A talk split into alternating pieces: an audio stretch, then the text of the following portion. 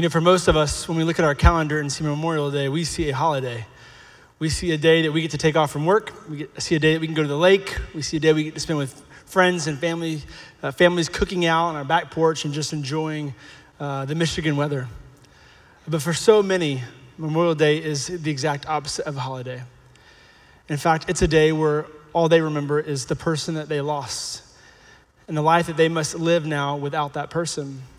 And so today, to honor those who have uh, generously sacrificed their life for our safety and freedom, I want to pray for those who are here who are continuing to live life without their loved ones. So if you have someone, if you are a family member, a spouse, a child, if you've lost someone who um, gave their life in any of our armed services, services, would you please stand up?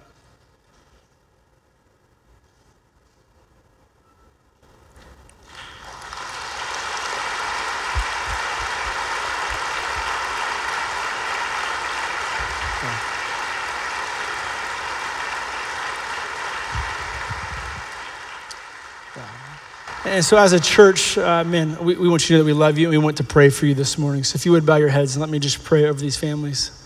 Jesus, uh, thanks for letting us come together this morning in freedom, that we could celebrate you and worship you without any worry of uh, someone stopping us or hindering us from that. And that's all because people have given their life uh, generously, sacrificially, God, so that we might have freedom. And Jesus, I pray for the families that are represented in this room and in our campuses today um, even around the world, who are forced to live without their loved one in their life. Um, God, I pray that you would give them a, a peace that passes understanding, that you would comfort them in a way that only you could do that. And Jesus, I pray uh, specifically today for the children who have lost a parent, that God, the church would be a, a, gap filler for those children, that they would know there's a place where they are loved and cared for. God, allow the church to be a means to help comfort in a time full of loss. Um, Jesus, thanks for the church, for allowing us to love people and to support people well. We love you so much. Amen. Amen. Thanks for joining me in that. Uh, so you might notice um, I'm, I'm not Brad Powell, uh, senior pastor of Northridge Church. Uh, my name is Chris Crutchley. Um, I am the Brighton campus pastor. So if you are new here, we are one church in four locations. So hello to Saline and Ile and to my family in Brighton. It is so good to see you via video screens this morning. If you are new in Brighton, would you do me the huge honor of coming back next week so that my wife and I can meet your family? We'd love to get to know you um, and share with you all the incredible things about Northridge Brighton. But I'm so excited to be with you guys here today. Um, uh, man, when Brad asked me to uh, share something or to talk today, man, it was, it had just come out of a season for me of reflecting. I mean, just like Memorial Day is a time for us to remember. Um, occasionally and periodically throughout the year, I'll set aside some times of like solitude uh, times where I can kind of just begin to ask God question, be question, hey, is there anything in my life that you would like for me to address? Like, is there anything that's happening? Are there any rhythms? Are there anything repeating itself in my life that you're saying, hey, I need you to, to look at this. I want you to pay attention to this. And as I sit down and reflected, there was this theme that God brought to my attention. And the theme was this hey, Chris, God speaking to me, uh, hey, uh, your desire for control is perpetuating negative results in your life. Wow. Thanks, God. It was good enough for me to repeat it to you. Uh, my desire for control it was perpetuating negative results in my life. Let me just give you a little, a little example. Uh, have you ever tried to control um, a stubborn, strong willed four year old? it will perpetuate negative results in your life. Um, I will become the Hulk. That's never good, right? No, I mean, it's the truth. My desire for control is perpetuating negative results in my life. And listen, um, it was never more evident than what I can remember back as far as 10 years ago. Uh, something happened in my life 10 years ago that actually began to reveal this truth, and I'll share with you this this morning. 10 years ago, Jamie and I, uh, we were 24 years old uh, we married and we were living in Savannah, Georgia. We were planning a church in Savannah, living life on the coast of Georgia by the ocean. It was awesome. It was so much fun. While we were there, a, lady began to share with us uh, about this organization um, that each year they would host orphans from all over the world. They'd bring them to America for two purposes one, to let them see a different part of the world, America and then two, hopefully find a forever family. And so Jamie and I, 24, young, no kids, want kids, like this would be awesome. Like we have we have all the time in the world to give to this child. And so for six weeks, um, it was uh, December 2009. So December, uh, November, December, and January, for six weeks, we hosted a little boy. He was 11 years old from Latvia, which is uh, it's west of Russia on the Baltic states. And we, we brought him over from an orphanage, and he spent six weeks with us in our home uh, over Christmas time. And man, we were just excited to have him. We're gonna have a blast. You know, like this little kid got off a plane at Hartsfield uh, International or Hartsfield Atlanta International Airport, and he ran up to us and didn't know any English. So this is gonna be great. You know, this 11 year old boy who cannot communicate English and we cannot speak Latvian. This is gonna be amazing. And so uh, we bring him home to Savannah and we begin just getting to know him through translations, all kinds of stuff. And what we, what we realize is that within a few short days, we begin to fall in love with this little boy. And my love for him began to transition into this question Could, could I adopt him? Could we, Jamie and I, could we become his parents? Could we bring home this little 11 year old boy forever? Could he be our son? Could I be his father? And within a couple of days of asking the question, my passion for him, my, my dreaming, like, oh my gosh, he could be our son. Like, I, it literally began to escalate. I'm like, this is going to happen. We're going to make, we're going to make it work. Like, I'm going to raise the money because it's going to cost a lot. We're going to, we're going to do everything possible. This kid is going to be ours. He's going to be our son. He's going to be in our family. We're going to be his parents. And as this passion escalated so quickly, it was met with just a quick, just as quick an answer no, you, you can't adopt him. And it was one of those moments where, like, yes, I can. You can't tell me I can't. You like, my desire for control stepped in. Yes, I can too. If I want to, I can. He needs a parent, and we can be his parent. We can too if we want. No, actually, you, you can't. And it's a definitive no, because see, the country that he lives in has a, a law that you must be 18 years or older than the child that you wish to adopt. And Jamie and I were 14 years, if that, older than him. It was a no. So I remember the day, uh, like it was yesterday, that we got in the car, we left Savannah for the four hour commute to Atlanta. Uh, we pulled into the airport, we got his luggage out, walked to the airport. I remember putting him on a plane and sending him back to an orphanage in Latvia. And I remember the feeling of helplessness. I've never felt more out of control. I've never felt more weak. It was in that moment, that circumstance, that situation, I was literally powerless to change the outcome. I could do nothing. And I wonder if any of you here have ever felt that feeling.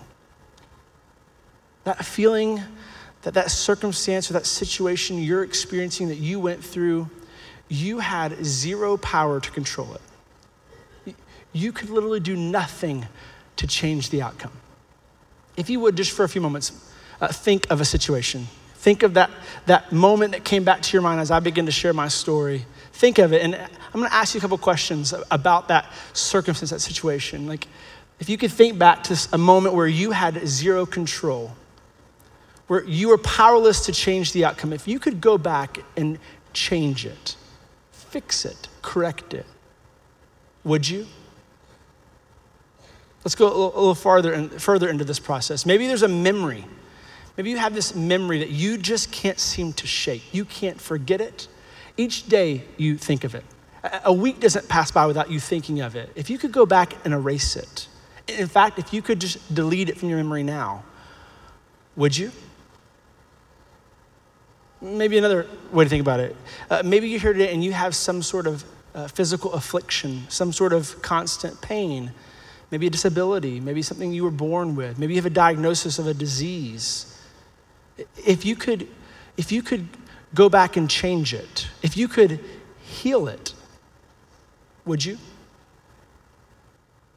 for most of us in this room and in all the Northridge auditoriums and even listening online, uh, most of us would say, yes, I would go back and change it. I would fix it, I would erase it, I would correct it, that we would make the outcome different. I would be in control of the situation. And the question that I want to pose to you today is this What if? what if that circumstance that you would change? What if that situation that you would correct, that thing you would fix, that memory you would delete or erase? What if that thing God is actually wanting to use for your good? What if that thing that you want so badly to go away, you want so badly to erase from your life, what if God wants to use that for your good? So today we're going to be in the book of Second Corinthians. Um, Second Corinthians is where we find the guy by the name of Paul writing a letter to a church. Um, and in this church, there are some people who have actually come against him, who have, are persecuting him. And he begins to defend his ministry by what we're going to read today. And I just want you, to, I want you to, as we read it, think about that circumstance, that situation that you would erase, you would fix, you would correct in light of how Paul addresses something very similar. So, uh, 2 Corinthians chapter 12, we're going to start in verse 7. And it says this Paul's writing. He says, So to keep me from becoming conceited because of the surpassing greatness of the revelations, a thorn was given to me in the flesh a messenger of Satan to harass me, to keep me from becoming conceited. Three times I pleaded with the Lord about this, that it should leave me. So we find Paul in a similar situation to the questions I've asked you. He's got something in his life that he has zero control over.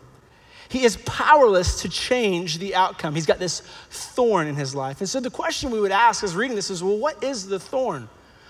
It's funny you should ask that because Paul doesn't necessarily tell us. Thanks, Paul. But it's actually good that he doesn't tell us this. So we have some, some, some understanding around Paul's life that we can draw conclusions that there's potentially three things that Paul would have addressed as this thorn. I want to share those three things with you today because I want you to identify with Paul. Paul, in his life, three potential things could be a thorn that was causing him discomfort, uh, causing him to want to change an outcome, uh, causing him to plead with God to remove it. The three things are this one could be a psychological, uh, a, a, memory that he can't seem to shake, some sort of issue in his brain. Man, I can't stop remembering this. You see, Paul had a very colorful past in that um, before he was helping the church, uh, in his previous uh, his past, his history, he was actually hurting the church. Paul was known as a guy named Saul who was persecuting Christians. He was trying to uh, destroy the church and anyone who followed Jesus. And so, a potential thorn in Paul's life was this idea that he couldn't get rid of the memories of all the things he had done against the church. And it was plaguing him. Uh, the second thing is this that it could be uh, those who are currently persecuting him. You know, there was this, this group stirring in this church. They were beginning to question Paul, like, who are you and uh, why are we following you? Why are we listening to you? Or maybe maybe you you aren't the right guy to be teaching this stuff. Like maybe you don't know enough. Maybe maybe your past uh, uh, keeps you from being able to teach us. They begin questioning and challenging paul and his efforts of helping the church. And so they say maybe this this this current oppression over his life could be a thorn. And the third was this that kind of theologians and scholars agree upon is that maybe it was some sort of physical affliction Maybe Paul was having headaches, or maybe his eyesight was weakening, or maybe he was having fevers or pains that were plaguing his body, and he simply wanted them to be gone. We don't necessarily know what the, the thorn was, but we have an idea it was one of these three things, and I, I wonder if you can identify with those. I wonder if you could uh, connect with Paul in these. Because see, the cool thing about Paul not telling us exactly what it was is if he said, hey, it's this pain, I got this, this splinter in my big toe. He, he doesn't have a splinter in his big toe. It, no one, no one has that, okay? So he, he didn't say it because if he would have said that one thing, this is what's plaguing me, this is what's hurting me, this is the thorn, then the rest of us who couldn't identify with that would have been like, I don't, I don't understand. I don't connect with that, Paul. But because he left it open and vague, we cannot identify. You know what? There's this memory that I can't seem to shake. There's this physical affliction that plagues me every day. There, there is this, there's these people who insult me and hurt me and bully me. We can identify with Paul and his weakness. And so the, the, the question we would ask then is okay, what, this is the thorn. Well, then, if, if God could be wanting to use this for his good, then what's the purpose of the thorn? And Paul actually tells us, it just said in the very end of this verse, he says, he, he, he pleaded with him to remove that it should leave him. But he says, right before it, he says, that it was given to me in the flesh to keep me from becoming conceited. Uh, now, conceited is an interesting word. Uh, it can be transposed, or we can switch out the word pride for conceited. It's probably a word that we use more than anything because Paul has just experienced something pretty incredible. And just a few verses ahead of this, he says he has this revelation where he was caught up to the third heaven. And the third heaven in their culture and time would have been something like this. The first heaven we would have called the sky, like where birds and planes exist. And the second heaven would have been uh, what we would call space, where the sun, moon, and stars exist. exist. And then the, the third heaven would actually be where we believe God would dwell. Okay, and so he, he has this revelation where he goes to the third heaven. He goes to paradise, this place where God exists, and he has this amazing experience. And he would be tempted when he came back to be like, listen, you should listen to me because of what I've been able to experience. Like, I just got to go hang out with God. I just got to, to experience God in a dream, in a vision, in a revelation. And this is why you should listen to me. He would be tempted to use his message as this you should listen to me because I'm better than you. I got to go see God, you didn't. And that's what pride is. Pride is, look at me. And the story that I started off with with Alex, you know, deep in my heart, if I'm honest with you today, like deep in my heart, there was pride covered up in the desire for control. You see, there was this little bit of pride in me that said, you know, how cool would it be? Like, man, like we adopted this kid. We, we saved him. Look, look at us. Look what we did. We, we rescued him. You know, pride says, look at me. But all throughout the Bible, we see God saying, no, no, no. Everything is for my glory. So the first purpose of this thorn was to keep him from becoming conceited. But the second is this. We see in verse uh, uh, the uh, verse nine. He says this. So he's asked God, hey, three times, would you let this go? Would you relieve it from me? Would you take it from me? And this is the response. But he said to me, My grace is sufficient for you, for my power is made perfect in weakness. Therefore, I will boast all the more gladly of my weaknesses, so that the power of Christ may rest on me. We see this interesting truth revealed that Paul begins to realize. That The second purpose of this thorn was actually to weaken Paul we see Christ wanting to move Paul into this state of weakness. And so, what is a weakness? He later defines it as four things. He says it's, uh, it's persecutions, it's calamities, it's, it's insults, and it's hardships. These are four things that Paul defines as these weaknesses, and these are things that are done upon us. These are things that happen against us. These are things that happen out of our control. These are things that, that if we had the choice, we would choose it to be differently. If it was under our willpower, it wouldn't have happened the way it happened. Like we, we see that Jesus is wanting to move Paul into this state of weaknesses because he says, listen, it's in your weakness that you begin to experience my power. And, and for a lot of us in the room, not all, a good bit of us, myself included, we don't like weaknesses. In fact, nothing in us desires to be weak because we feel like weakness portrays something to people that we don't want them to know about. You know, in fact, we are born uh, from birth, we have this desire, this craving in us uh, for self glory. We actually have this desire not to share our weaknesses. We have this desire to share and show the world our strengths. We want you to know what's good about me. We want you to know this is, this is what I've succeeded in. This is my success. This is my accomplishments. We want to show the world all those things and we want to delete, hide. We want to uh, fix the weaknesses. We don't want anyone to see our weaknesses because deep in us, in us, we have this desire for people to see all that's good and successful and right in us. And not only do we have this thing in us from birth that says crave self glory, but we also have a world around us. A world around us that's communicating this it's the strong, it's the successful, it's the high achievers that earn human admiration. Think about it this way look on social media just for a moment. Look at my social media. Look at my family. My wife and I share account. Look at it. And look, look what you see. You're to see all the greatest moments of our life. You're gonna see the highlights of everything. In fact, a couple weeks ago, you're gonna see my kids, you're gonna see them playing. This is crazy. My kids had the time of their life. It was a water park. I turned my sprinklers on for the first time, and they played in the backyard for hours as if we were at the greatest water park in the world. And we have pictures and videos. It was amazing.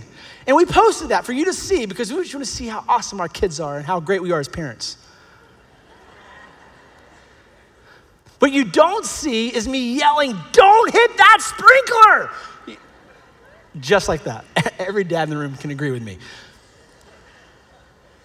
We want everyone to see the greatest, and that's what we post. And listen, so we live in this world that's constantly communicating, constantly sharing with us. You need to be strong. You need to be capable. You need to achieve greatness. You need success because that's what earns human admiration. And, and here's the scary part because deep in us, we have this desire for self glory. The world around us is communicating you need to be strong and successful and be an achiever. We're tempted to believe that that's what God wants from us also. And please hear me, church. Our human strength does not showcase the glory of God. In fact, it's just the opposite. It's our human weakness that displays the glory of God. It's our, it's our human suffering, it's our human weaknesses. It's when we are helpless. This, this displays the glory of God. You know, Paul knew this well. He knew this extremely well. In fact, he says it in 1 Corinthians, he says a couple, couple of verses that are important. As he's writing to the church in 1 Corinthians chapter 2, he says this, and when I came to you, brothers, and I, when I came to you, brothers, did not come proclaiming you, uh, you the testimony of God with lofty speech or wisdom. He's like, I didn't come to you with these great words. He says, For I decided to know nothing among you except Jesus Christ and Him crucified. And I was with you in what? And I was with you in and in fear and much trembling. And my speech and my message were not plausible words of wisdom but in demonstration of the spirit of power, so that your faith might not rest in the wisdom of men, but in the power of God. He realized it, he understood it. It's not, it's not your strengths that display God's glory, it's actually your weaknesses. And it's, it's important for us to understand this, this last kind of piece to this it's important for us to understand, and as we begin the process of switching our mindset from the thing that we hate, that we wish we could erase, that we could disappear from our, that we can make disappear from our life, to this idea that maybe God wants to use it for our good and His glory, we have to understand this. Where does the thorn come from? Where does it come from? You know, Paul says it was uh, sent as a messenger from Satan to harass me. But I want you to understand the truth and context of what Paul's teaching. See, this thorn was given by God through Satan. Let me explain. Satan wanted nothing more than to devour, destroy Paul. He wanted him to be silent. He wanted him to disappear. He wanted nothing of Paul because Paul was helping uh, achieve success and growth, and he was helping grow disciples in the church. Satan wanted to shut down Paul, but we see that this thorn, it actually has a, a good purpose. The purpose is to keep him from becoming conceited, to keep him from uh, uh, boasting about all the great things that he's accomplished. This, this uh, thorn had a, a good purpose. And so, what Satan meant for harm, God, in his powerful, all powerful, God in his sovereignty, wield it to benefit Paul. Let me give you a simple example of this complicated text.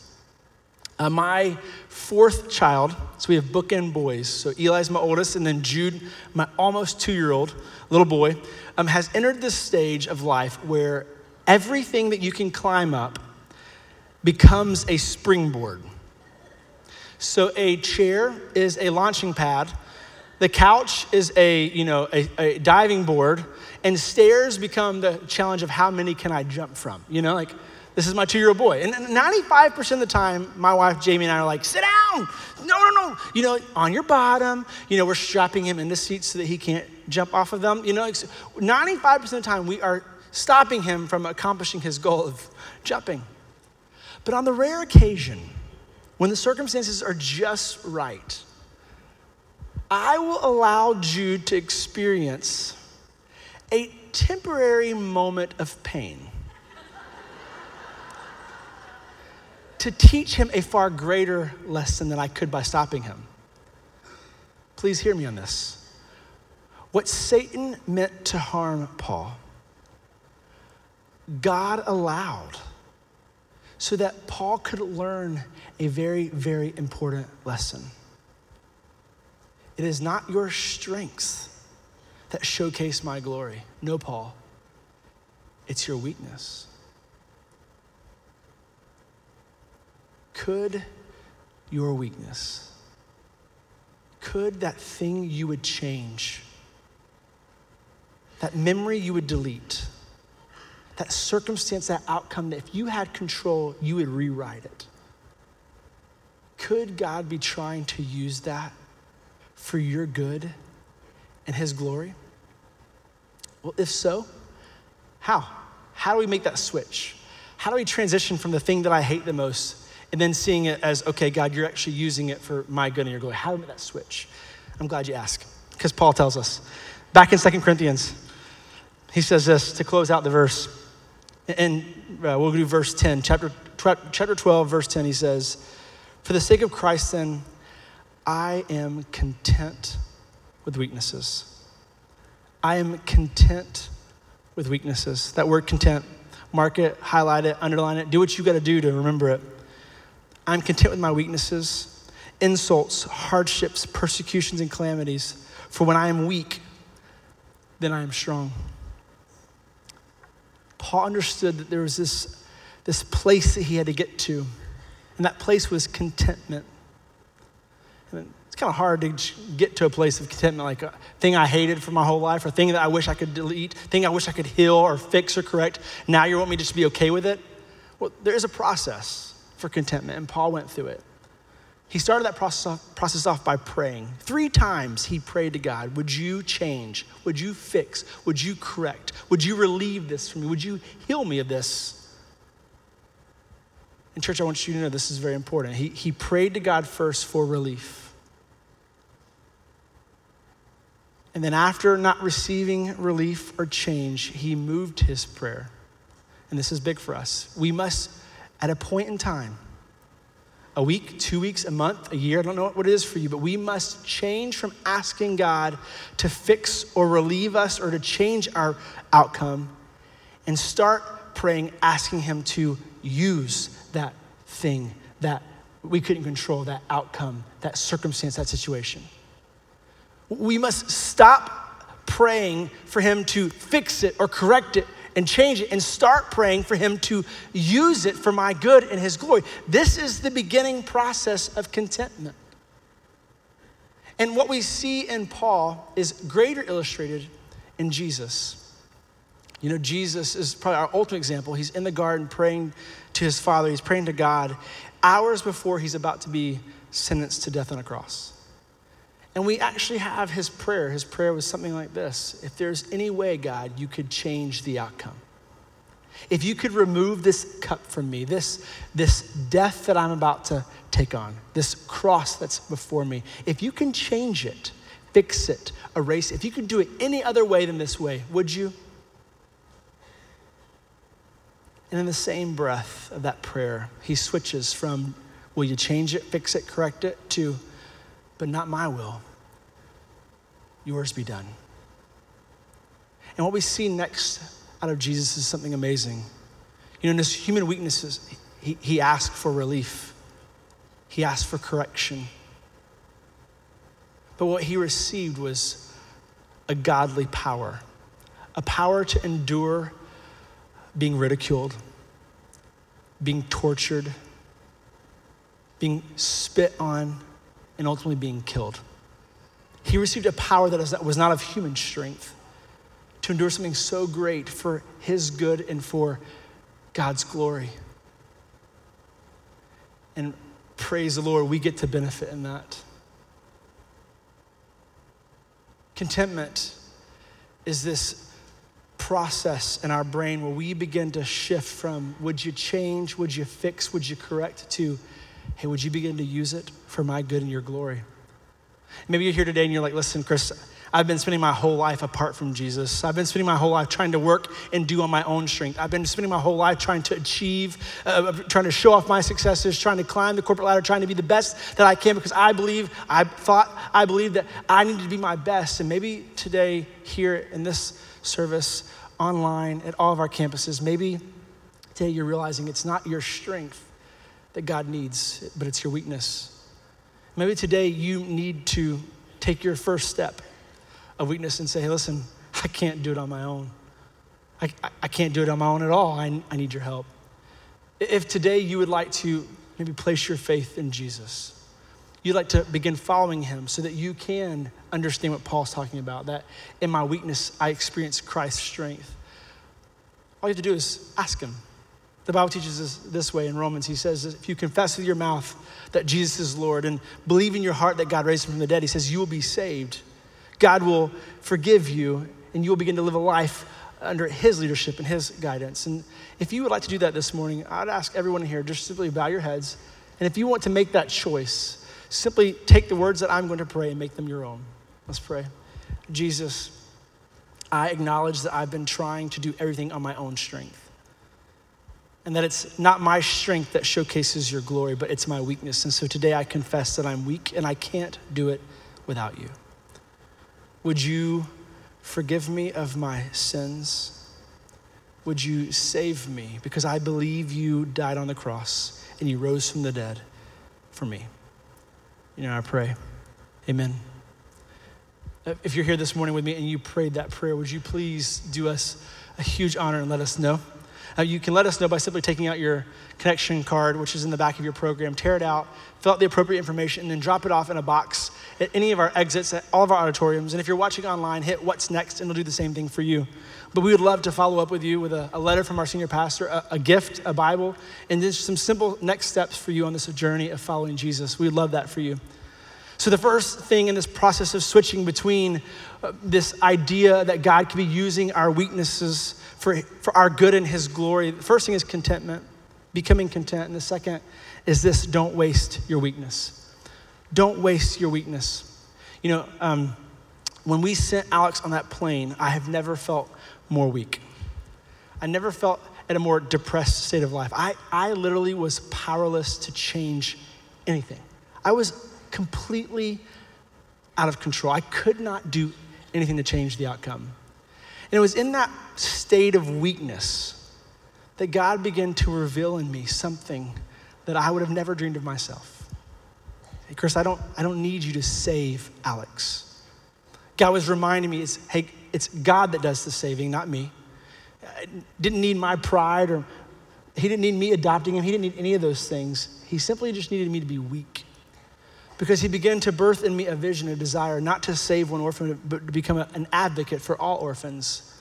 To become an advocate that there are 143 million orphans around the world without homes and families and parents to love them and care for them. He, he wanted me to begin to speak to the crisis that exists across our country and our world. And so Jamie and I became foster parents. God birthed in me something well beyond uh, adopting one orphan, but speaking on behalf of all of them. And he also let me, let me do this he let me experience a brief and momentary bit of pain.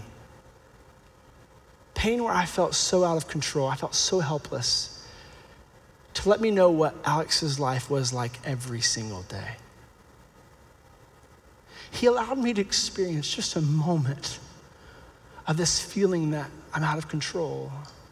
No one cares. I'm all alone so that I would know what Alex felt like and I could begin communicating it to the world, this, this orphan crisis. And then God did the ultimate unthinkable. As we became advocates, as we began to share with friends and families and every means possible about this crisis that's at hand in our country and our world, friends of ours who lived in Atlanta, Georgia, we were in Savannah, said, Hey, we want, we want to meet this kid. And so, sure enough, they flew to Latvia, met him, and adopted him. Yeah, yeah, I'm.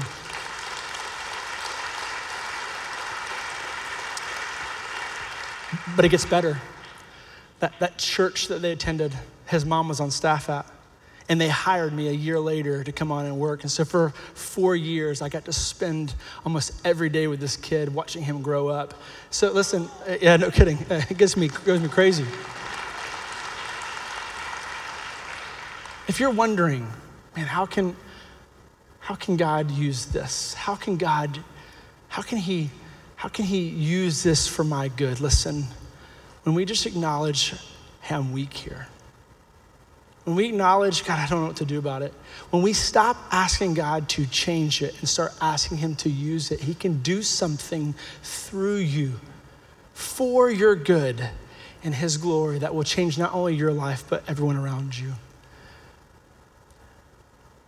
Would you, as I say goodbye to you, would you allow God this opportunity? Would you allow Him to start using what you hate, what you want to change, what you want to forget for your good and His glory?